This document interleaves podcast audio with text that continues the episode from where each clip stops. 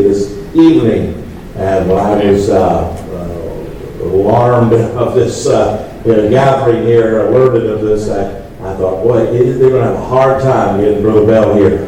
And I, I, I told the guys while we were waiting, I, I feel bad for Mrs. Bell, Brother Pledger. I'm sure he's given to them. What do you mean we're not meeting in the church? What do you mean? Where are we going? You just hear it. it's all about controlling everything, you know. Uh, that's what, that's what your kids think anyway. And, my son Weston was just a little type. Uh, he, we went to a, a Cleveland Indians ball game. Indians. Oh, Yeah. And, uh, and so we were, we were seated on a place where we were in, a, in uh, right field. This is when they used to win a lot. And uh, right field, and, uh, and then uh, we had to look across the aisle, and people kept getting up and down. And, and Weston sitting right on the aisle and said, Dad, he said, get up and tell them to sit down. and uh, so, yeah, you do think you can do all those things everywhere you go. But anyway, uh, what a wonderful opportunity to be in this place. I was thinking about uh, the two storefronts I had the privilege to preach in, the original building, and when you added on, I never preached in this building. And uh, so now I got a bucket list check off here. Amen. And, uh, Thank you, staff, for coming up with this great idea and, uh, and honoring your pastor and his wife. You can't do it enough. Yes, amen. If you're worthy of double honor, then Right. you just can't do it enough. And uh, Hey. they are. And uh, this is wonderful to be able to do this. And 33 years is not a mistake, and it's not because he couldn't have gone in with a better gig somewhere else, you know. Um, There have been lots of places he could have gone if he wanted to, and uh, other cities, other places that would have loved to have him, and yet uh, he had a burden for this city, Amen. and for this church, and for you. Yeah. And uh, that means a lot right there. If Nothing else is said, that means a lot. Yes. And uh, and yet, how many thousands and thousands of people have been saved here, and baptized, and growing, and you're just a, a sample of that. So you are. You're just a sample. Yes. And, Yes. uh, but, uh, who could count? Only in heaven will we know how many people this Amen. church has actually reached in 33 years. And so I'm thankful to be a part of this. So thankful for our friendship and uh, for the privilege of all these years, decades now, to be friends. And so, take your Bibles, go to Acts chapter 15. Let's do business with God. And we'll wrap this thing up tonight, get some punch and something else to eat, and get fatter than we already are. Uh, Hey. All about in Baptist church, the food. Boy, did we eat good today. Man, that Ben's a cook. And, uh, you know, if you were a woman, you'd have no problem getting married. Anyway, uh, but uh, did a great job with uh, the meal today, and we were privileged to feast uh, on the holy things of God. Acts chapter 15, you should have found it by now. Let's stand together. I'm going to begin reading in verse 22, Acts chapter 15. Then pleased did the apostles and the elders with the whole church to send chosen men of their own company to Antioch with Paul and Barnabas, namely Judas, surnamed Barsabas, and Silas, chief men among the brethren. And they wrote letters by them after this manner. The apostles and elders and brethren send greetings unto the brethren which are in which are of the Gentiles in Antioch and Syria and Cilicia.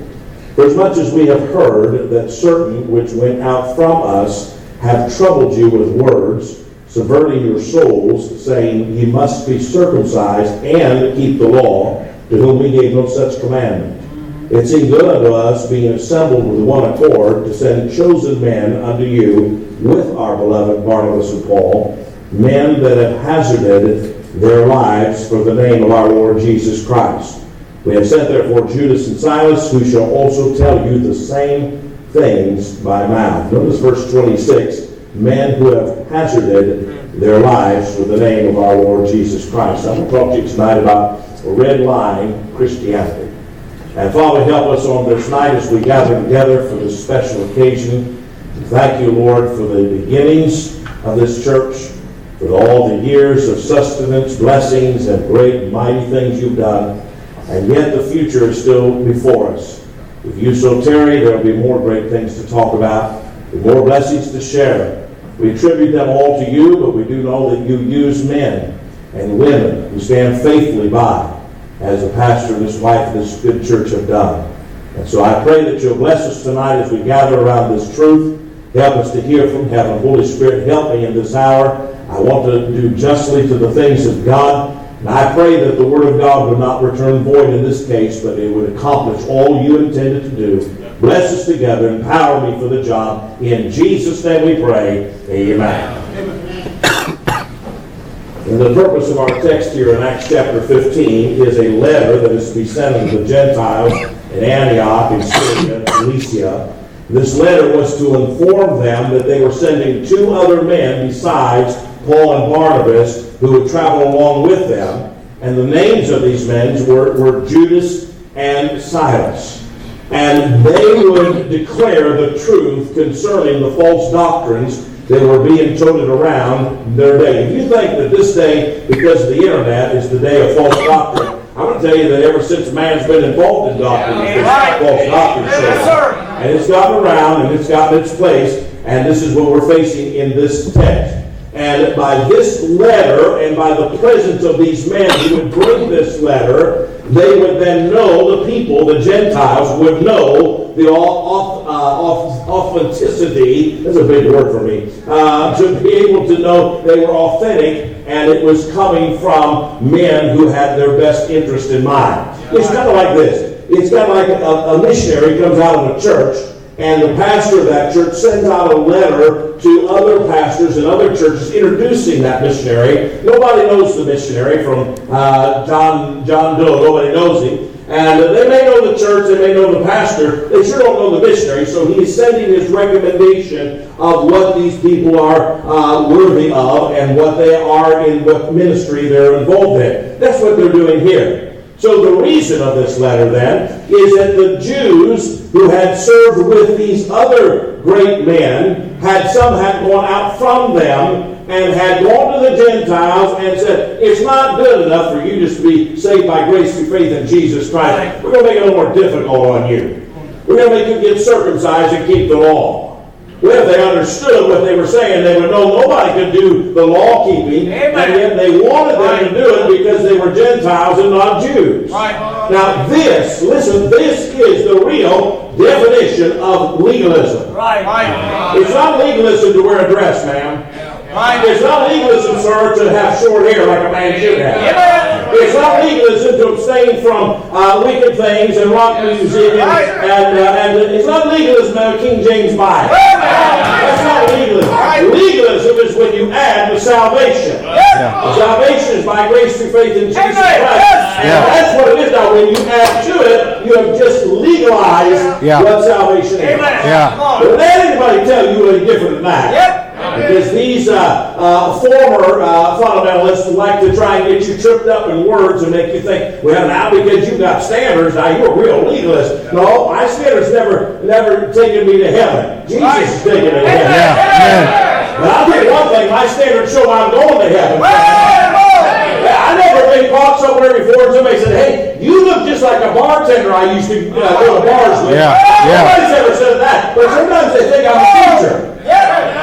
And when they, boy, there's something different about you. You must be a preacher. Oh, well, they didn't think I was a thief or a robber or a rock star. Yeah. And I wonder why. Come on, let's go. Amen. Well, anyways, that's Amen. there's nothing in, in the message about that. Where'd that come from? I don't know. Good preaching. So, this false work that was going around was totally contrary to the work of the early New Testament church, as it is totally contrary to the work of Anchor Baptist Church. Amen. There's nothing, you're nothing in that realm of adding to salvation. Right. You're uh, straight on, as you always have been, 33 plus years, and everyone Amen. saved is really saved. Amen. Amen. Yeah. And that's exactly the truth.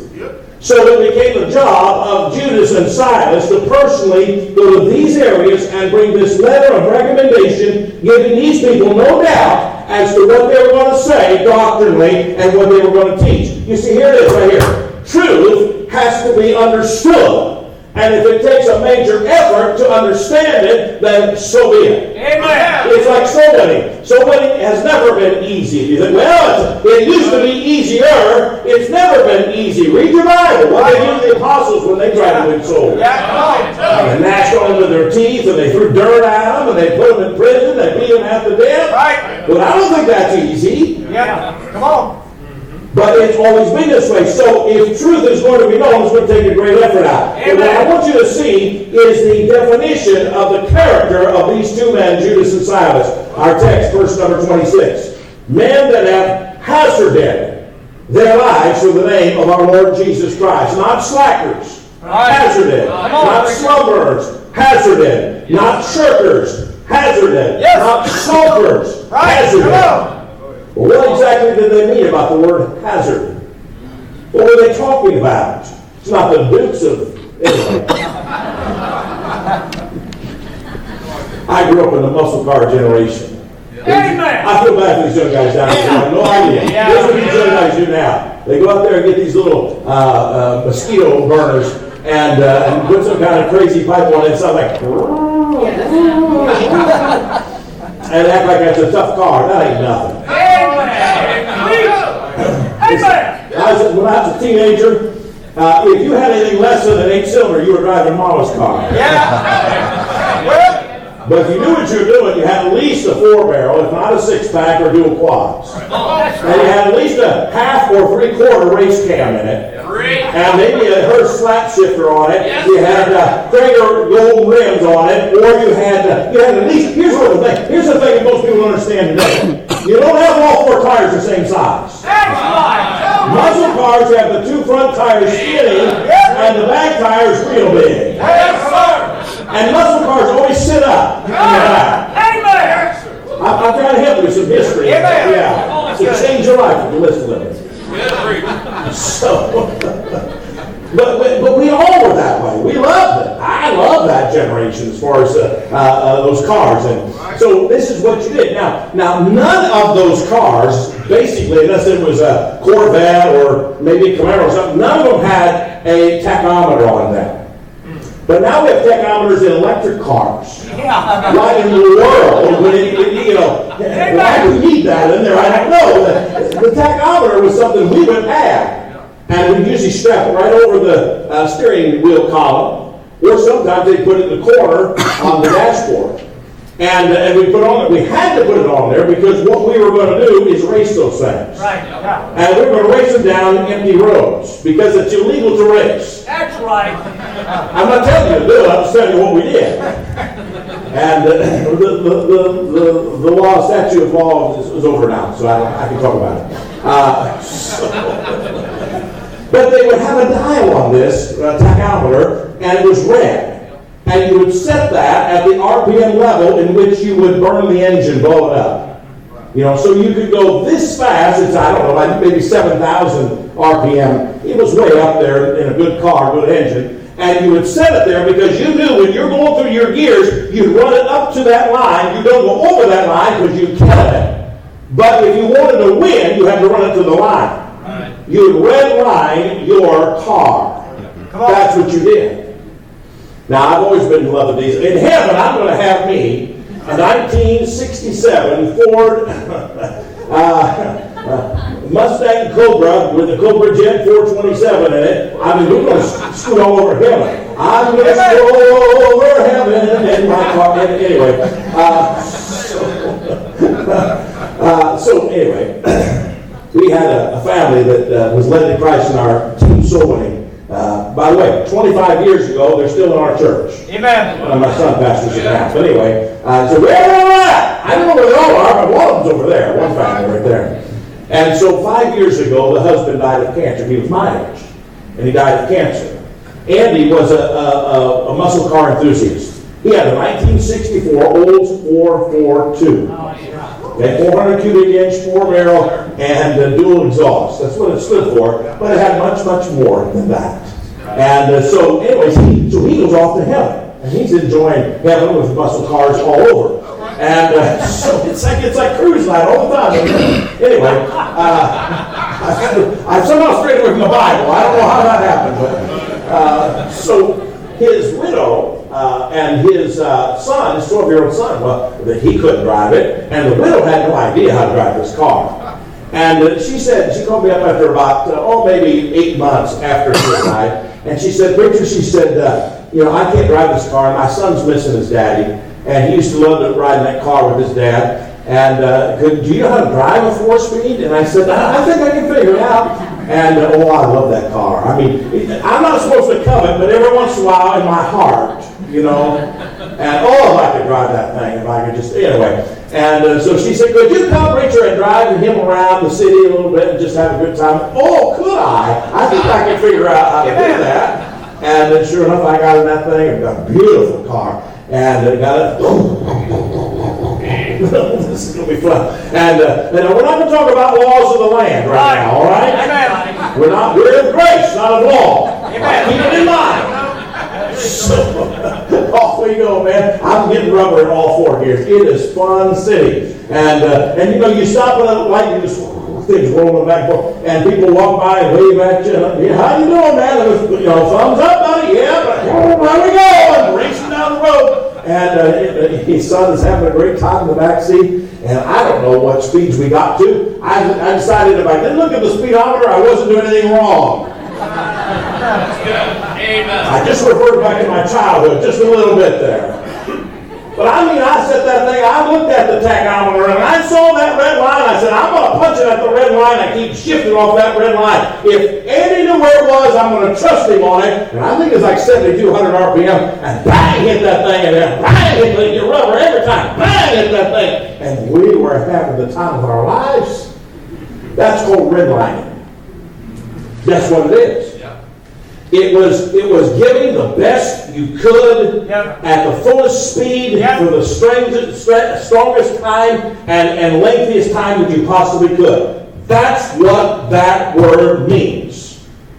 When it says that they hazarded their lives, they were men who did everything without account of what would happen. Amen. They wanted to serve God, so they held nothing back. Yes. It was full speed ahead, pedal to the metal, maximum Amen. performance, all the way to the end. That's what it meant. Amen. When it said they hazarded their lives.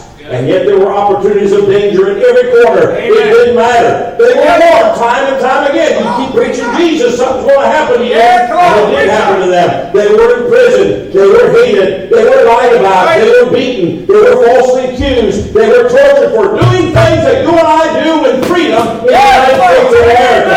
And yet it didn't matter. Even if they were going to face death, it didn't matter. They were hazarding their lives for the Lord Jesus Christ.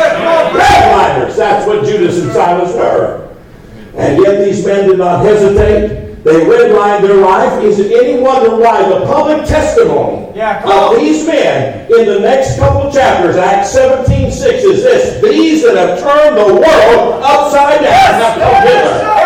It wasn't the preachers that said that. It wasn't the storm of the Lord that published that. It was the lost people when Yes, they sir. it. Come They said, These men have turned the world upside down. They were redlining their lives. They were not holding a thing back. It was all that they could do for Jesus Christ. You see, you can't change people, let alone a church, a city, or a country, unless you're going to redline. Amen. Good preacher.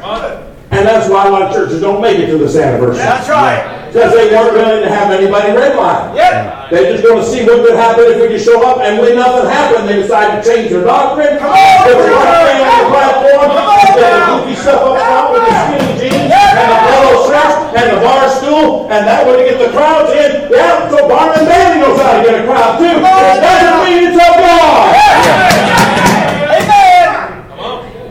But redliners will do everything they can for the Lord Jesus Christ. So it doesn't surprise me when Paul and Barnabas had their little split up, that Paul went right out and grabbed that Silas. Yeah. He said, I want a redliner with me, buddy. Amen. Silas was a redline Christian.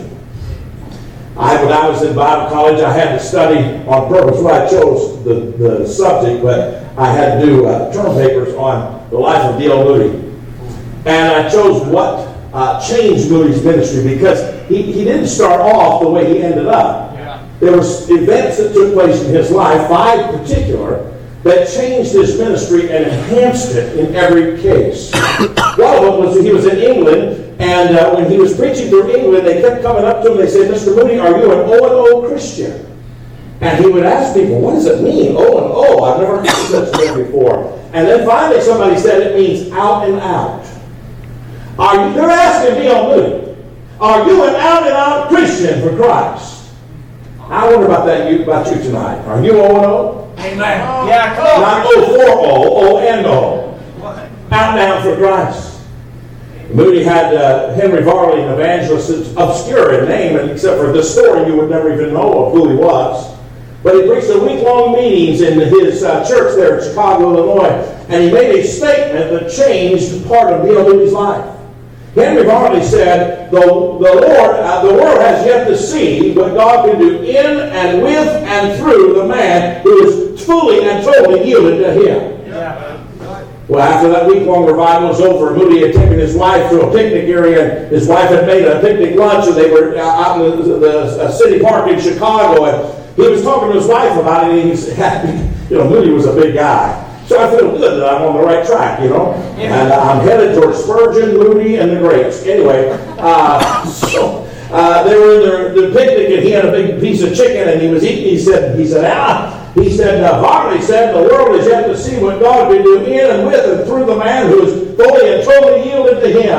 And then he dropped his piece of chicken and lifted up his big body, and he said, Emma, Emma, he said, I'll be that man. And history shows that he did be that man. Why? Because he decided to redline his life. Amen. By the way, Moody died at 59. Yeah. Say, oh, is that a shame he died so young? Yeah, I wonder if in heaven they're going to say, wouldn't it have been great if you could have lived longer? You could have backed off a little bit, you might have lived longer. Yeah. Had you not given so much of yourself, you might have lived longer. Had you done some more things for yourself, and saw Pikes Peak and, and uh, uh, a big hole in the ground, and all the different places you missed, wouldn't it have been great if you just did some things for you? I wonder if up in heaven he's going to think, well, yeah, I wish I could have gone back and just done more for me. Uh, Huh? Come on, preacher. I'm not saying you should be overweight and die at 59, but I am saying one thing, you ought to redline your life. Amen. That's what I am saying. Now, I want you to listen to me tonight, because 33 years doesn't mean it's all over, said, done, close the book, and let's go home. Right. Come on. But I've learned that blessings don't come just because you're saved. Yeah, And yeah, blessings don't come just because you got a great pastor. Yep. Yeah. And blessings don't come just because you showed up to church tonight. Right. And blessings don't come just because you memorized a few verses. Yes. And blessings don't come just because you threw something in the offering plate tonight. It doesn't help to just do a few. It needs red liners to make the blessings of God. Yeah. come Like they have wanted to be called. yeah, amen. Hey, you think that whatever the vision of your pastor is for this city, you think God's vision is less than that? No. You think God up in heaven said, oh, let me pull this guy out here. He's way too strong in this thing. Yeah. No, I think God's behind that thing saying, go, preacher, go, man. Go, take it, take it, run with it. Lead these people that way. Give it your best. Put the pedal to the metal. Amen. your life for Yeah, Jesus Christ. yeah, yeah. I'm confident that that's exactly the way the Lord looks at it. Casual Christianity has never wanted the blessings of God on it. That's right. Casual Christians end up as casualties. Yes. God's choicest blessings have always been to the redliners. Oh, what great things you can do in the name of Jesus if you redline your life. Amen. God wants to use you in such a fashion. Yes. I told my, my wife when we graduated from Bible college and we went to ministry, I said, if we will be usable, God will use us. Amen. I believe that for every person in this auditorium. Yes, sir. The youngest to the oldest, Yes. and everybody in between. Nobody's a mistake. I don't care how you came into this world. Come on. Nobody's here by accident. Come on. It doesn't matter how you got here tonight. I tell you tonight that there's a purpose under heaven, and God has your number. Yes. God knows your name, and He's counted the hair from top of your head, man. He knows you know that, right? So He got it. Yes. There's great and mighty things ahead for the Lord's work if you'll red line. I was sitting in a doctor's office years ago now, and an old Reader's Digest from the 50s was on the table, and I picked it up and started going through it. And I found a story that caught my attention, uh, unfortunately, but maybe fortunately, because I learned this illustration. The doctor was very long, so I kept reading. But there was a doctor in this story from the 50s. You go back into the time travel where trains were the primary source of moving across the country. And this doctor had started his practice, and he started building up. Pretty soon he needed a secretary, pretty soon he needed a couple of nurses, and then he needed another partner, and they kept adding different personnel, and it kept growing and growing and growing. But the people who surrounded him in work were concerned that he was working himself to death. And so they pulled him aside and they said, Doc, if you don't get some time off, I think you're going to hurt yourself physically. Now, we've got everything going here, and you'd be okay for a week or two. If you take a vacation, it would help the practice if you get some time to rest. Well, he was very reluctant to that news because he was a workaholic. But he decided they were right about it, he would take some time and go take a vacation. He was leaving the last day, and he grabbed for that black bag the doctors used to use with a, a, a group of tools that they used to take with them, the doctor's tools, for emergencies. And when he grabbed it, one of the nurses stopped him and said, No, no, don't you take that. If you take that, you'll be on call the whole time, and that defeats the purpose of why you're going. So he left that behind. And he and his wife got on a train and headed across the country for a vacation. Well, somewhere along this train travel, the train began to derail. And it rolled, as it derailed, cars rolled off until their car, their passenger car, rolled off and down into the ravine. But by the time that he knew what was going on and he shook himself to realize what was going on, and he had very minimal uh, uh, uh, uh, injuries, but there were people laying there moaning and groaning. Some had already died from the accident. And he was running around to person to person who was crying out, and he was saying, Listen, I'm a doctor, I'm here to help you. But he had nothing to work with. Nothing to work with. And he would try to make tourniquets out of shirts and, and, and, and people's garments that were left behind the best he could, but it wasn't nowhere near what the need was. And he thought about that tool bag, and he finally, in frustration, he raised his hands up and he said, Oh, if I only had my tools, I could have saved some of these. The Bible says in Ephesians chapter 2 and verse 10, we are his workmanship created in Christ Jesus unto the good works that we're to walk therein. I'm telling you, we're his tools. Yes. And I wonder how many times God in heaven could have gotten frustrated and said, Oh, if I only had some tools, I could save some people Yeah. in Ohio. I could help some people in oh, Columbus, Ohio. I could make a difference in the world in Columbus, Ohio, if I just had some tools. Good. Hey. But you don't want to go that far, do you? Mm-hmm. Yeah. It's a lot to ask. I mean, I know churches, preachers that don't ask nothing like that. And they're big, and they got lots of things going on, and they got activities, and, and I can come and go, and nobody knows if I'm there, or if I want to be known, I can be known. I mean, what you're asking is to put my life on the line. I'm not called full time in the ministry. Who told you that? Right. Amen. Who told you Christianity was part time? Come on now. Now, you may not have a calling that makes it a full-time calling in that sense, but you are to be a full-time Christian. Amen. And what would happen tonight if the people of Anchor Baptist Church on the 33rd anniversary rose up and said, hey, we'll be redliners. We let God use us from pushing to the right. If Jesus is coming through, give everything you got, friend. Don't hold back. Amen. Good. What, what are you, a free agent? What are you holding back on? on. Waiting for a better deal? Who's going to give you a better deal than Yeah, that? come on. Well, come on. Why, they're on the Lord's team. How many of you saved tonight? Raise your hand. Yeah, I'm amen. glad you're saved. If you're on the Lord's team, then brother, the only thing that counts is what He wants you to do. That's Yeah. all that counts. Hey. Doesn't count whether we get credit, doesn't count whether anybody knows, doesn't count whether anybody understands. What counts is we gave our best. Yes. And I'll tell you one day, you'll remember your pastor. One day you'll, you'll stand before the Lord, and if you redline your life, you'll tell 10,000 times 10,000 thank God that you did that. Instead of spent your life goofing off and playing church. Come on. Come on. You gave your life to the Lord, and you stand before Him, you'll be so looking forward to being with Him Yes. and hearing that will done, thou good and faithful servant. God's been faithful in a few things. I'll make thee ruler over many things. Enter thou the joy of thy Lord. Yes. Oh my, I think that's the greatest word you're going to hear for a saved person. Yes, sir. Yes, sir. I'm 63 years of age. I don't know how many years I have. I, I didn't know I was going to be close to death not long ago. But I don't want to go to heaven without finding out what I can't really do. That's good.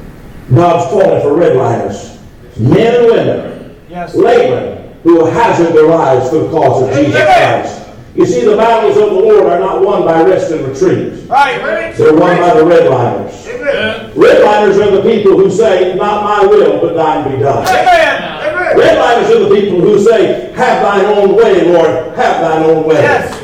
Redliners are the people who say, oh, all to Jesus I serve, all to him I give.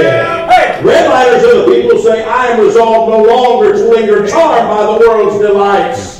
Redliners are those who said, I decided to follow Jesus, Yes. no turning back. Amen. Redliners are those who say, where he leads me, I will follow. Amen. Redliners are those who say, follow, follow, I will follow. Anywhere, everywhere, I will follow all. Amen. Redliners are those who say, I want that out of the mouth that the Lord has given. That's what redliners are all about. Are you a redliner? Come on, preacher. I got news for you tonight. It's a special bulletin. Life is not about me or you. Yeah. How do I know? Philippians chapter 2 and verse 4. Yeah. Yeah. Yes, That not every man on the things of himself, but every man on the things of others. Lord, help me live day by day in such a self-forgetful way that even when I kneel to pray, my prayer shall be for others. Others, Lord, yes, others. Let this my motto be. Help me to live for others, that I may live like thee. Amen. It's all about others. Redliners are people who make the Lord's priority first over their opinions, over their jobs, over their fun, Amen. over their rest, over their feelings, over their wants, over their desires. That's They don't make preacher. excuses. Amen. They Amen. don't accept defeat. Yes. They don't wallow in self-pity. They don't talk about it's not fair. Yeah. They don't worry about what others think of them. They just give them lives. Yeah. Yeah. Amen. Amen. I've been married 42 years, and it's unbelievable how my wife's put up with that. now, I could fall in love easily with my wife from the way she looks only. But that really wasn't all that attracted me. My wife was a red redliner before I even met her. That's what. She had to help me to understand what this is all about. I didn't understand this when I met her. When I met her, she was already a bus captain in downtown Columbus, Ohio, right off of Ohio State campus. She was already running 100 people on her bus every Sunday. It's a, it's a 10 square block area where she was. She would go out there on Tuesday nights and visit her bus route. She'd go out there on Thursday nights and visit her bus route. She'd go out on Saturday and visit her bus route. Now, Saturday she might do some prospecting to try to get new people, but Tuesday she may bring food to somebody, and Thursday she may bring clothes to somebody. and there were other things that she did that I thought, this is above and beyond the call of bus ministry. That's good. A man lived on Second Avenue, near Second Avenue in Pennsylvania, uh, a blind black man by the name of Bill Smith. Bill Smith did not see the condition of his house. He was a saved man and he loved the Lord, but he was uh, weak in ability and couldn't see, you know, to, to get around. So he never one time, listen to me carefully, never one time rode her bus to church. Never one time gave a dollar for the ministry of the, of the buses or the church. Never one time did one thing that brought that church any benefit at all. And yet every week my wife would visit him. And every other week she would bring a vacuum cleaner and cleaning solutions and clean his house. Bill Smith's house was horrible and he couldn't see it. And she would use the vacuum cleaner to suck up roaches and things, and then have to get rid of the bag before she took it back home. And clean the toilets and the bathtub that were filthy. He didn't pay her. He didn't ask her to do it. She did it because it needed to be done. Right. Yeah, there you go. He didn't ride a bus. Yeah. He never gave money. Right. He never came. He never supported. She just loved on him. So what do you call that? It's called redliners. Amen. Amen. See, it doesn't surprise me when that translates to 100 people on Sunday because you've been doing work in the cause of, of the Lord Yeah. during the week. Amen. Not everybody can do that. She was single. I get that. But everybody can love. Yeah. Yes. And everybody can care. Yep. And everybody can open their heart to people. Right. And everybody can reach out like Jesus does. And look at people, the have-nots are who Jesus spent his time with. Not the haves. Right. Yeah, but just have a millionaire show up and take care of all of our financial problems. Well, don't you think your pastor would love that? But the truth is, he's smart enough to know that's not how God works. Right. God doesn't work off one man saving the church. He works off the membership Yeah. together in Yeah. unity Yes. in the Yeah. Church. I learned redlining from my wife. Isn't that something? She had to teach me that. She never sat me down and taught it to me. I just watched her. Yeah. I thought, man, huh, this is certainly different.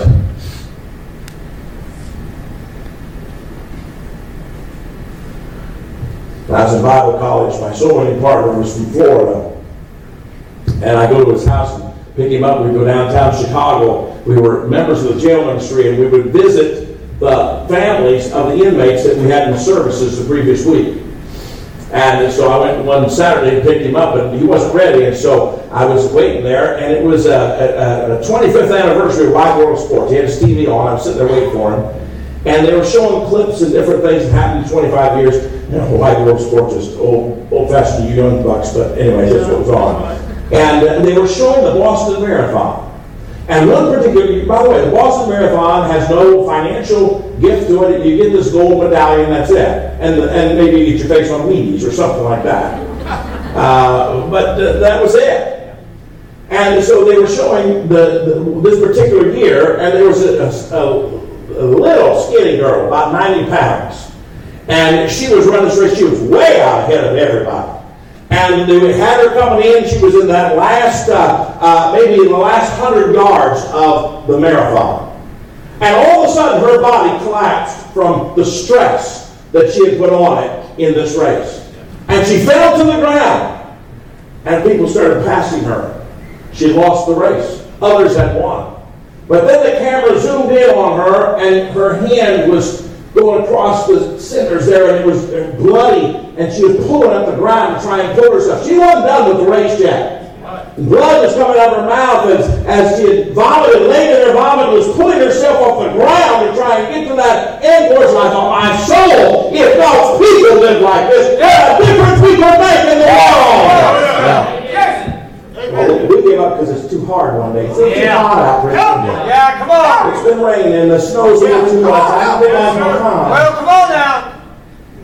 Redliners. I hate to find out that the world and lost people redline more than God's people. Yeah. Yes, sir. That's good. We're living in perilous times. We need to redline. I'll give you one more illustration, then we're going to do business with God. And a pastor friend who's in heaven now died of a heart attack about 10 years ago. He personally told me this story. He said, We had a missionary we supported for years. I, the, the country, it slips my mind, it was a third world country, very poor, but I don't know which one now. But he said that I was asked by this missionary to come. Of course, it was at my dime. They couldn't afford to fly me over. But to come and preach a week long meeting for his mission work there. He said, I agreed. I thought it'd be good for me to get out of the country and to go over there and see his work. I'd never seen it. And so he agreed to do so.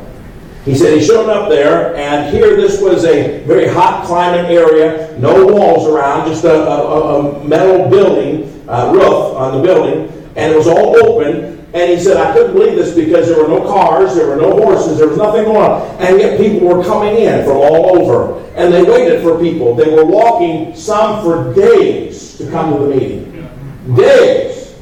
And they would crunch in and sit next to each other on these benches, and then those who couldn't sit stood around there. They were 10 deep around the building. He said, I am sure there was at least 500 people there.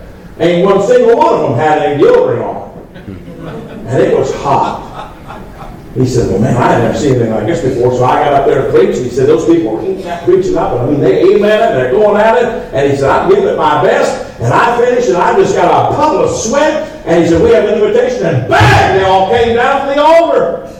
He said, they're all making decisions at the altar. And he said, man, I had never seen anything like this before. And then they go back to their seat, and he's done. They say, okay, I got to go get a shower and uh, get cooled off. And, and uh, the, the pastor, the missionary got up and he said, brother, he said, you got another message? He said, well, I've got tomorrow night's message. He said, would you preach it now? They want more. Amen. Amen. He said, I got up and preached a second message Amen. about kill myself. He said, the next night I thought I'd fix them. I'd bring two more. He said, they asked for both of them. I preached three full messages. He said, every night it was that way. Another night two, another night three. It was like that the whole week. He said, I was drenched and so drained. He said, I went back home and the next Sunday I had a third of my crowd. Most of the seats, the pews were empty, air-conditioned building, beautiful complex. He said a third of the auditorium had people in it. The rest of it was totally empty. People whining, and complaining, and they too long. The services they didn't want to go that long. Wish you'd just shut up and sit down and that type of nonsense. Come on now. Yeah. So that next week, that missionary called him back and said, "We are so glad to have you. I want to set up a time to have you come next year because it just our people really resonate with you and God blessed." He said, "I can't do it." I said, "What do you mean you can't do it?" He said, "I'm- can't come back." He said, "What do you mean you can't come back?" He said, "Did we do something to offend you, to hurt you?" No, no, you were gracious. You were wonderful. Your people were great. He said, "Why don't you come back?"